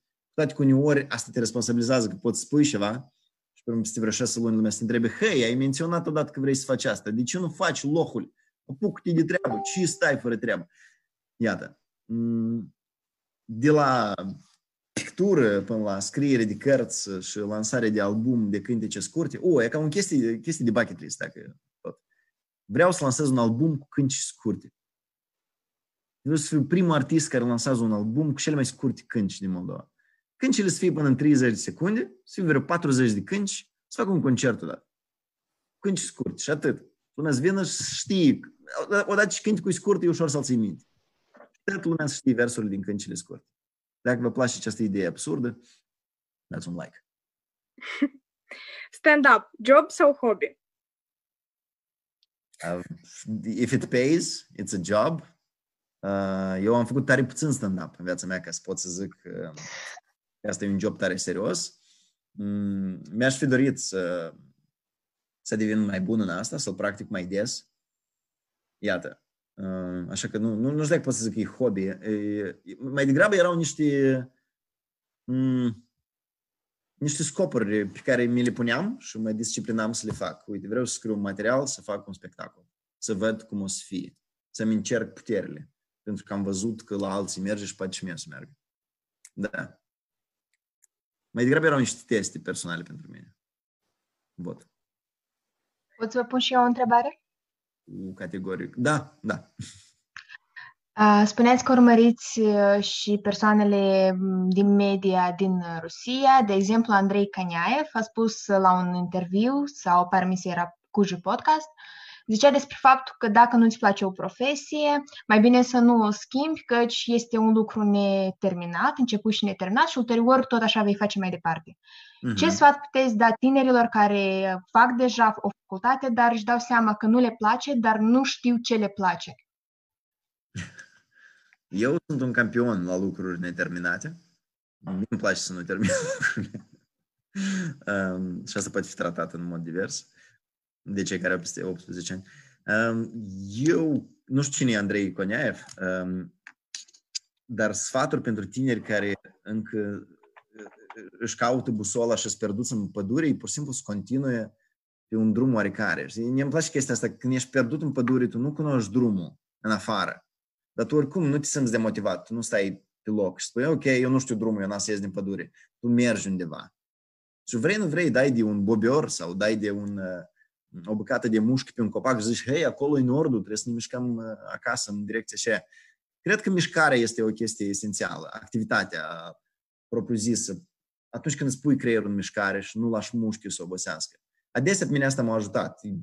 Și acum, când am niște blocaje creative, sau cum se cheamă ele, writer's blocuri, când stau în fața unui document, sau zic, băi, că a apărut un eveniment, eu trebuie să-l interpretez așa, eu trebuie să scriu un cântec despre asta. Trebuie și o zi, două, trei, lucrez la versuri, nu-mi place cum sună, poate ajung și să înregistrez și nu-mi place și ies, nu râd la asta, renunț la idee. Dar dacă nu creez, eu nu înțeleg, e bine asta sau nu. Adică, din punctul meu de vedere, într-un domeniu creativ este absolut imperativ continuarea creației. Trebuie să lovești cu șocam în bucata așa de marmură, poate să-ți iasă ceva similar cu Michelangelo. Vot. Mulțumesc. Poftim. Mersi și întrebare. Gata-i gata tortul? De să-l arătăm, Eva. De să-l arătăm, Oleg, de să-l vadă lumea. Uitați-vă. Da, el nu-i frumos, dar sper să fie gustos. Oh my God, e tare greu, e tare greu. Uitați-vă și ne oh my God. Am plut computerul de ciocolată. Fu! Scuzați. Da. Sunt copii. Voastră inspirați de munca pe care o faceți? Ar dori să apară sau... Eu vreau să anticip răspunsul. Nu, ei deloc sunt inspirați. Nu, ei ne iau unde râdere, ei ne bulinguiesc, ei nu apreciază. Ei ne numesc baby boomers. Da. Și, cu toate că noi parcă suntem la curent cu tot felul de tendințe în cultura lor pop. Dar, zai seama, nu reușești la atât TikTok-urile și Instagram-urile. E greu de reușit. Da, nu, ei probabil apreciază și pun preț pe faptul că asta e munca noastră și, da, n-ar fi avut bani de ingrediente de tort dacă noi nu ne-am fi prostit la camere. Așa că, probabil, din acest punct de vedere, încep să aprecieze. Dar ei nu ne urmăresc, ei nu sunt followerii noștri. Aici pe Facebook sunt mai multe întrebări legate de activitatea media. Da, de ceea ce creați. O întrebare este dacă ați fost constrâns, amenințat din cauza la ceea ce creați pe net. Nu. Bun. Nu direct. Niciodată nu direct amenințat. Constrângeri, da, bineînțeles, au fost foarte multe. Beți în roate, bariere tare multe. Mai ales Nata, organizând evenimente, trebuia probabil să plătească pentru faptul că este cunoscută cu mine. Mie o singură dată mi s-a întâmplat un eveniment așa mai major, când trebuia să închiriez o sală la Filarmonică pentru un spectacol și mi s-a spus că a plouat prin acoperiș, trebuie să fac reparații taman când eu trebuie să fac spectacol. Și am înțeles că plouă. Dacă plouă în crâșă, e periculos, trebuie să aleg altă sală. Beați în roate au mai fost, bineînțeles, refuzuri de la autorități când trebuie să organizăm ceva. Da, amenințări directe, nu. Poate lumea, știi, poate nu mă lua încă în serios prea tare. Rămânând la subiect cu activitatea ta, special pe YouTube și pe Facebook, prin intermediul internetul vorbește, grește. De unde ți-a venit ideea să începi să analizezi politica moldovenească prin anumite, nu știu, vloguri de-a lui domnul Bogdan Țirdea sau interviurile lui Cristi Tabără cu Tutu? De unde a venit nevoia să comentezi sau să analizezi aceste experiențe? Cred că pe mine din TV încă am deprins un exercițiu foarte interesant. Nu mai țin cine mi-a spus, poate chiar tot Nata la început mi-a spus.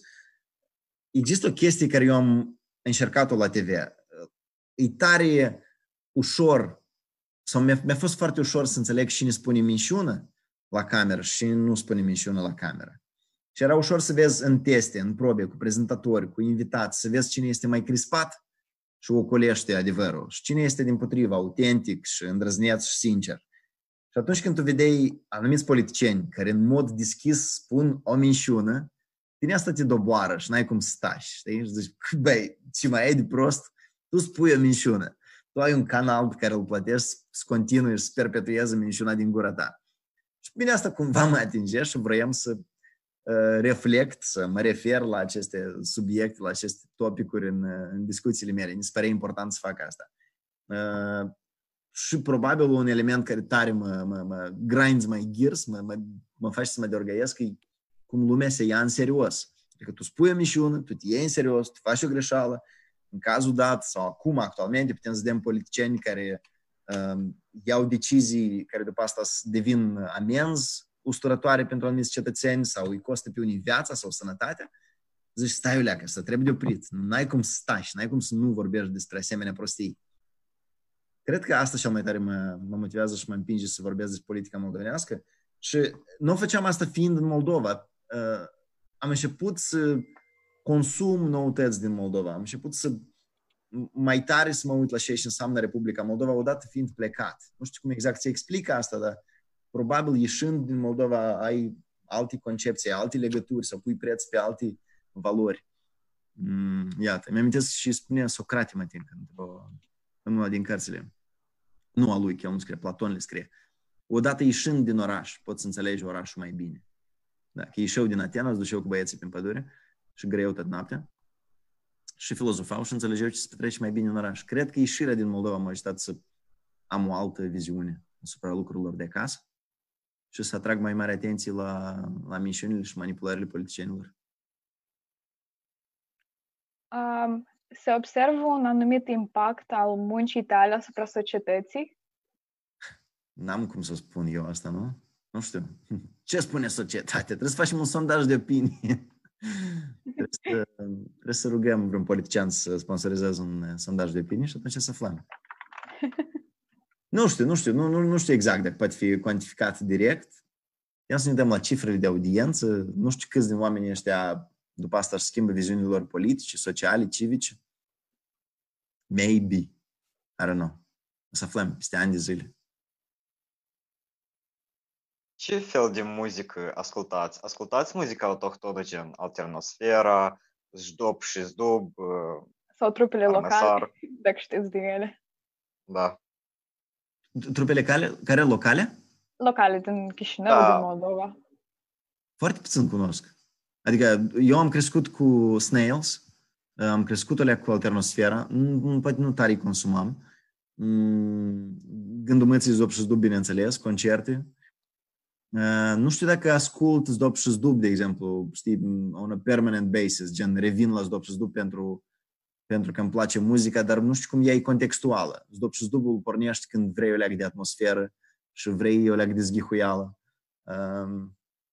În rest, ascult tare mult indie, alternative, rock, I guess, români, de la Vama Veche până la Vama. Da. Îmi place să descoper, nu-mi place un gen anumit de muzică, dar îmi plac reprezentanții anumitor genuri de muzică. Pot să dau de un cântic pop care se așează pe urechile mele și-l ascult. Iar am descoperit artiste care copchile, fetele mai mari ascultă, poate voi cunoașteți, Halsey, cum o cheamă? Halsey? Așa o cheamă? Da. Da, o brunetă care are aparent o voce tare bună și cântigine. Și fetele au arătat și mie ne-a plăcut și au arătat. Muzica clasică atunci când mănânc. Dimineața cu 9 tot mai ascultăm niște muzică mai dansantă, ca să așez mai bine cășuța. Când fac sport, bineînțeles că o dau cu o leacă de funky, alternativ, poate o leacă de hip-hop, ca să keeps my heart running, știi? Să mă țină leacă mai alergat, mai grăgit, mai izghit. Red Hot Chili Peppers-ul este o soluție foarte rapidă, o cheamă Elza, la fel, pentru exerciții acasă. Ce îndemn ați avea pentru tineri? Îndemn pentru tineri? Tare multe. De exemplu, puneți pisicile în mașina de spălat. Sau nu știu, la ce te referi? Nu știu, așa ca o totalizare a acestei... Prieteni, nu vă luați în serios. Da, dacă vă luați în serios, asta nu e serios. Așa că fiți serioși. E bună ideea asta. Foarte bun. Scurt, nu-și compensător. Da. Foarte clar. Tot am înțeles. Fiecare înțelege prin felul său. Nu, dacă vreți, eu cred că mult mai multe citate pot fi descoperite la foști politicieni, deputați. Constantin Țuțu este o sursă de inspirație. Dacă nu știți să alegeți o cale în viață, pur și simplu, ascultați ce spune dumnealui. De fapt, lately nu prea mai spune, nu mai spune, dar m-aș bucura. Are toate resursele să facă live-uri.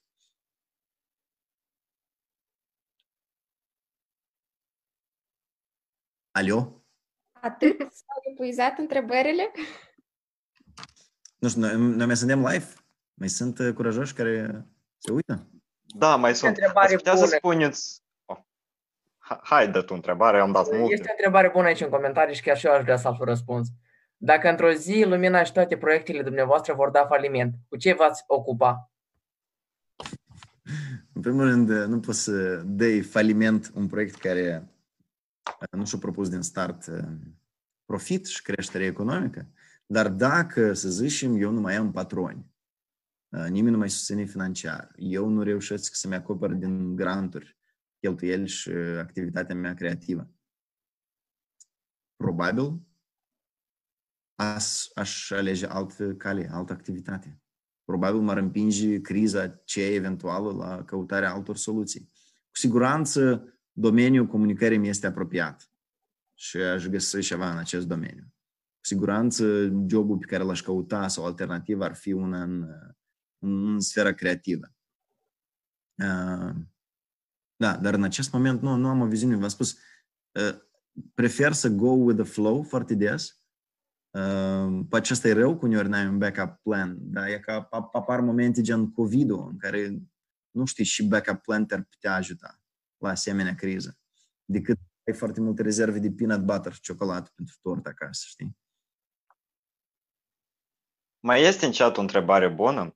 Urmați careva principii, dacă da, care sunt acestea? Că ați spus de set de valori și dacă ați putea cumva să dezvoltați tema dată. set de principii. N-am o Biblie, știi, pe care zic, Andriuca, tu n-ai respectat punctul 7D. Dar sunt niște chestii care țin de bun simț, la care încerc să ader. Chestii de anger management, de cât atenție vrei să dedici copiilor, de cât atenție vrei să dedici persoanei iubite din viața ta, părinților, chestii de recunoaștere și mulțumesc. Sunt chestii care țin de, poate, nu știu, nu neapărat de... Cred că și domeniul profesional, da. De cât de des trebuie să spui da sau nu la anumite oferte.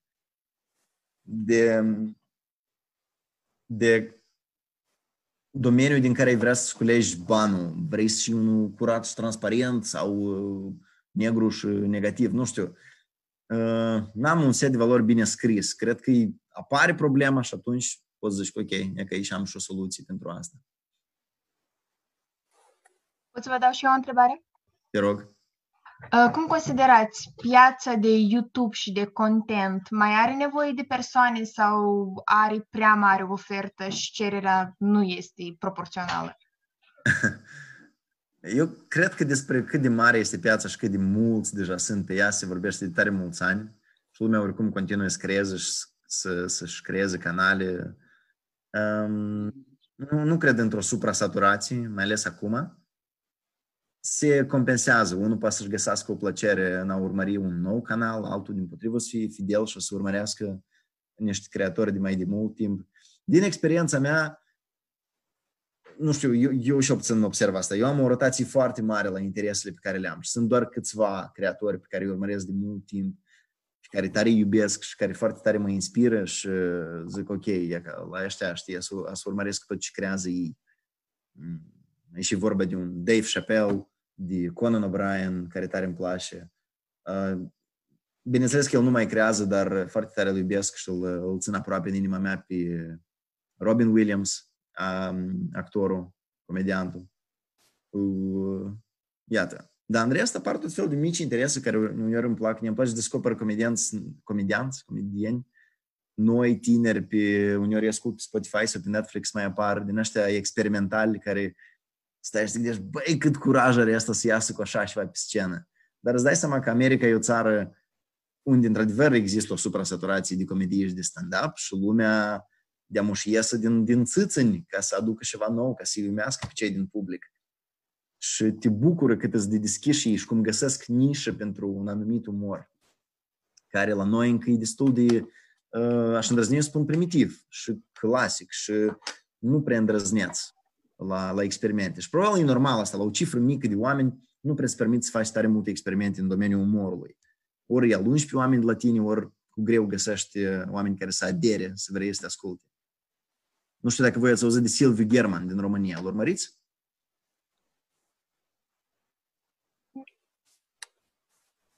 Cred că nu.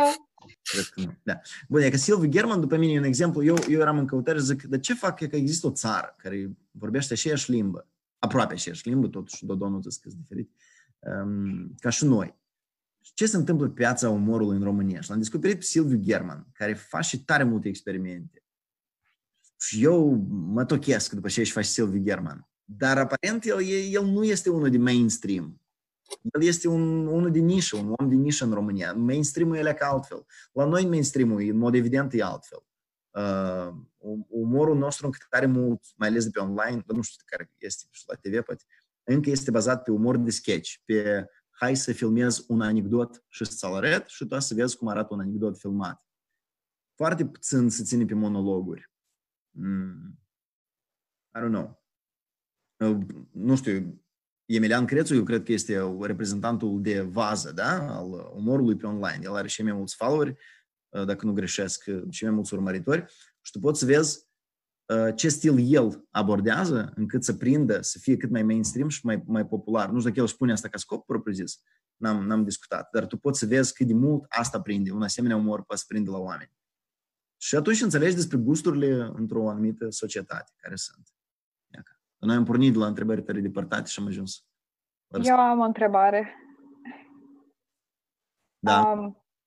Ce sfat le-ați da tinerilor care doresc să deschidă un canal pe YouTube și să înceapă a face content?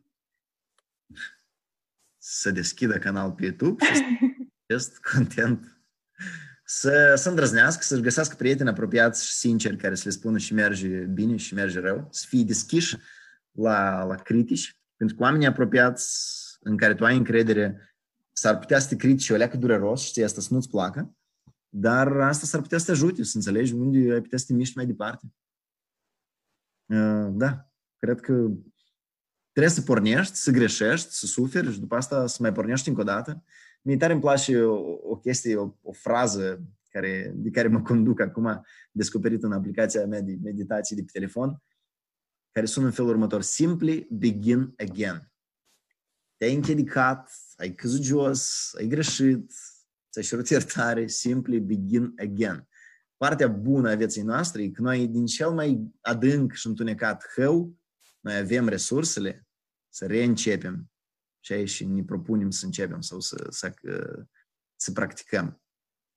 Iar și după a 17-a oară, când ai supărat pe cineva drag, tu poți și ai toate resursele să ceri iertare. Și după a 5-a facultate pe care n-ai terminat-o, maybe, s-ar putea să te apuci să termini altă facultate, a 6-a, de exemplu. Și după multe video nereușite, s-ar putea să-ți iasă unul reușit. Am eu o întrebare. Acum l-ai menționat pe Conan O'Brien și chiar mie este interesant. Dacă te uiți la late night show-urile acestea americane și dacă care e hostul tău preferat? Nu mă uit la late night show-uri, mai mult uneori mă uit la monologuri, să văd și scrie lumea, cum abordează ei subiectele din politic, subiecte de actualitate. Îmi place să văd cum s-au reprofilat acum, odată cu COVID-ul, cum filmează toți de acasă. Și produs scot din asta, e foarte curios să vezi oameni care făceau până acum show-uri cu resurse nebune, cu finanțări, cu echipe de 50 de oameni care amu le filmează de acasă la telefon și pe urmă își transmit în alte fișierele, le montează. E super ciotcos ce aici fac ei. Continuu să cred că, pentru mine și obțin, Conan O'Brien e în fruntea lor. E umorul pe care eu îl ador, îl iubesc foarte mult. Șilalți sunt la fel de buni, probabil râd și la șilalți, dar da, Conan e în frunte. E o chestie de-a mea personală. Pur și simplu cred că el este atât de sincer în a-și lua în deridere aspectul fizic, calitățile lui profesionale sau luarea lui în serios, încât asta pur și simplu mă farmec și mă face să vreau să-l urmăresc.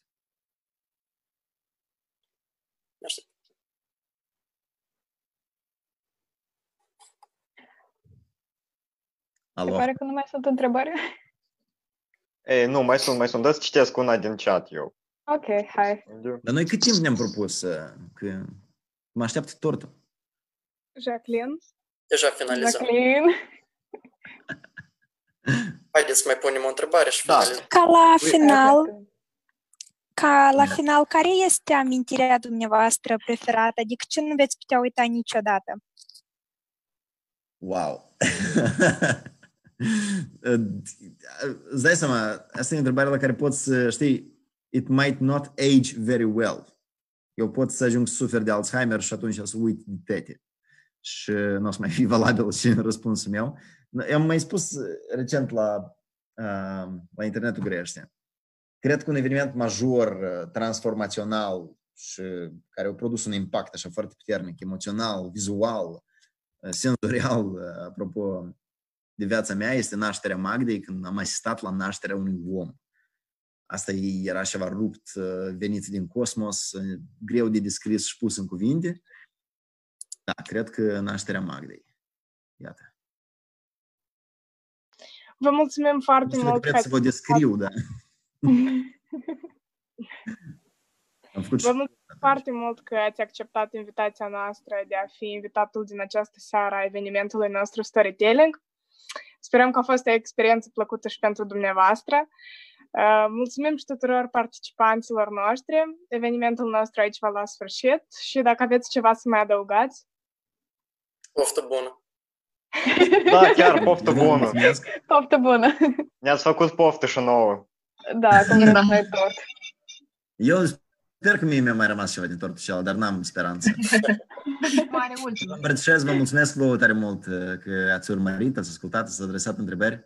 Mult sănătate, stay safe Keep it real. De asemenea, vă mulțumim mult. Mersi, ne mai auzim. Mersi mai departe. Mersi mult. O seară bună.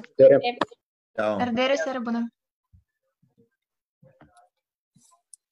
Încuceți?